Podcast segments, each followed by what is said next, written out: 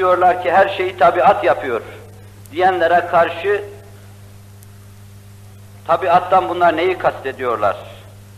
Akli olarak tabiatın hiçbir şey yapmayacağını onlara nasıl ispat ve izah edebiliriz? Vaka bunu mevvizelerde ele alıp arz etmeye çalışmıştım. Belki bu sahada ihtisas yapanlar daha iyi bilirler bu işi. Halkın dilinde de çok tekerrür eden ve çok defa duyulan bir husustur. Tabiat yarattı, tabiidir gibi şimdi de biraz kelimeyi değiştirerek doğa yarattı, doğa yaptı diyorlar. Doğanın kanunları diyorlar. Tek kelimeyle hemen arz edeyim. Şöyle veya böyle irade edilen bu laflar kafir lafıdır.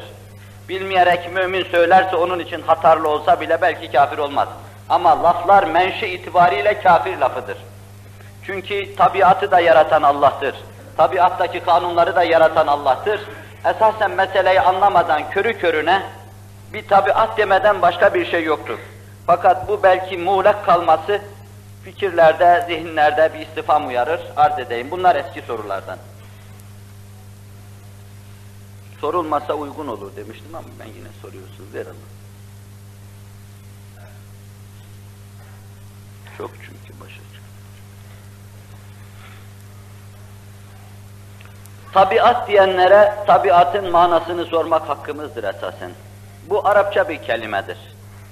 Doğa necedir pek bilmiyorum, şimdi öyle diyorlar.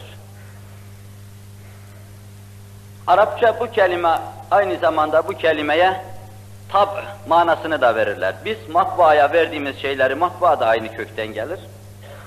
Tab ettirirsek onları, onları da tab ettirmiş oluruz. Bir biçime koyma gibi bir şey, bir hilkata irca etme gibi bir şey, bir hava verme, bir renk, bir şekil verme gibi şeylere denir. Malzemeyi alma, kullanma, bir cisim meydana getirme. Eşbaha bir hava verme, eşsama bir hava verme. Yani ameli olarak tabiat dediğimiz zaman buna diyoruz. Bir de aynı kökten gelen tabii gibi bir şey var. Yani normaldir böyle olması. Bu akış gayet normaldir. Aksi olamaz. Tabii olan budur. Bunun dışında bir şey meydana gelirse gayri tabiidir. Yani harikadır, keramettir, mucizedir, sihirbazlıktır, kahinliktir vesairedir. Yani tabiinin dışında olan şey.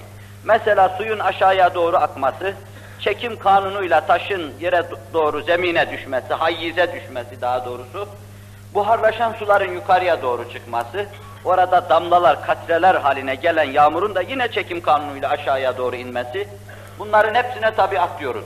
Yağmur damlaları yukarıya doğru çıksa, bulutlar birdenbire yağmur olmadan aşağıya doğru inse, buna gayri tabii deriz. Bir de bu manada tabiatı anlıyoruz. Şimdi bu meseleleri teker teker alıp tetkik, tahkik ettiğimiz zaman, bunların hangisinin kainatı, hangisinin insanı, hangisinin kainatta olup biten hadiseleri yarattığını bunların içinden çıkarmak çok zordur. Bakın, tabiat dediğimizde ya zatı eşyayı düşünürüz. Mesela dağlar, taşlar, ağaçlar, otlar, çaylar, ırmaklar tabiattır bunlar. Gökte yıldızlar, kehkeşanlar, nebulozlar, galaksiler, bütün bunlar hep aksami tabiattır. Yağmurlar, bulutlar, damlalar, yağmurun içinde, bulutun içindeki habbeler, bütün bunlar tabiattır. Otlar tabiattır, çekirdekler tabiattır, insanlar tabiattır, her şey gördüğümüz, görmediğimiz her şey tabiattır.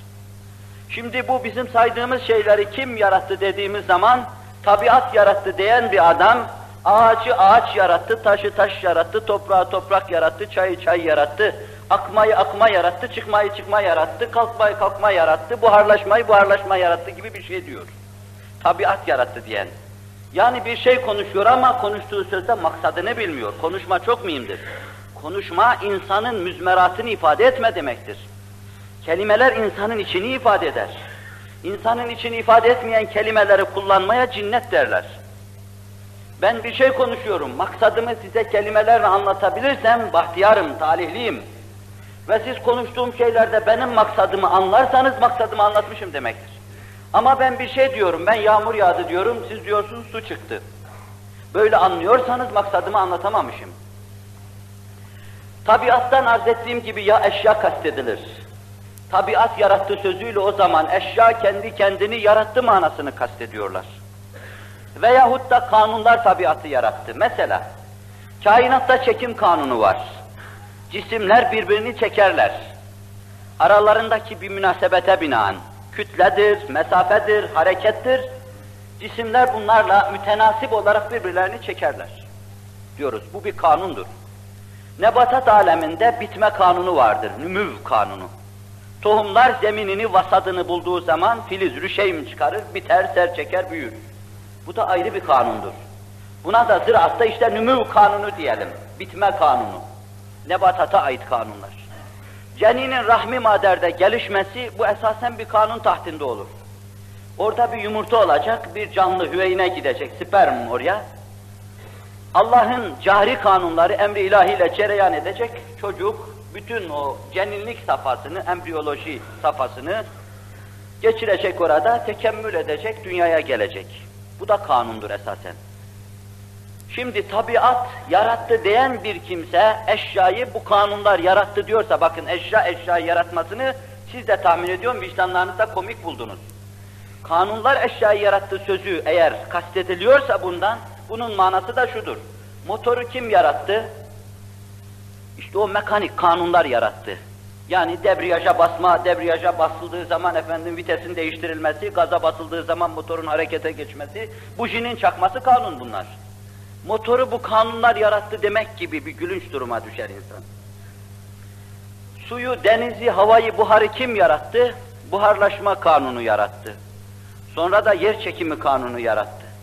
Pekala bu yer çekimini kim yarattı yani? Yer çekim, yeri kim yarattı? Yer olmadan düşünülmez bunlar. O zaman onu da bir şeye verecek. Bunlar da kanaatimce sadece düşünmemenin ifadesidir. Tabi nezaketin müsait olsa bunlara şaşkınlık diyeceğim. Bir kere kanunlar esasen eşyaya bağlı oluyor. Siz küreleri düşünmeden, cisimleri düşünmeden, aralarındaki münasebeti düşünmeden çekimi düşünemezsiniz ki. Tohum yokken, tohum için vasat yokken, tohumdaki gelişme kanunu düşünemezsiniz ki. Anne yokken, rahmi mader yokken, yumurta yokken, sperm yokken, siz bunların arasındaki gelişmeyi, teşekkül etmeyi düşünemezsiniz ki. Görülüyor ki kanunlar esasen eşyanın ruhunda ancak makes buluyorlar. Işığı görebilmeniz için cisim olması lazım esasen. Çarpacak bir cisme göreceksiniz. Enerjinin olabilmesi için ecsam lazımdır esasen. Yani enerji eksama, cisimlere dayalı olarak vücudunu devam ettirir.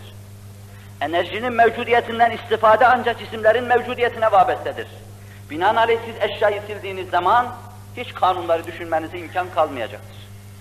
Bu meselede başka bir şık varsa onu bilmiyorum. Yani ne diye tabiat yarattı diyorlar. Tabiat dediğimiz zaman manasından tutarak gittiğimiz an biz bunları görüyoruz. Ya zati eşyadır veya eşyaya dayalı kanunlardır. Ne zati eşyanın tabiatı yaratmasına ne de kanunların tabiatı yaratmasına imkan yok. Siz de görüyorsunuz bunu. Fikirler mantıki olursa insan mantıkın yolu birdir. Tutar bir taraftan gider. Fakat fikirlerde mantık yoksa onları anlama, anlatma imkan yok.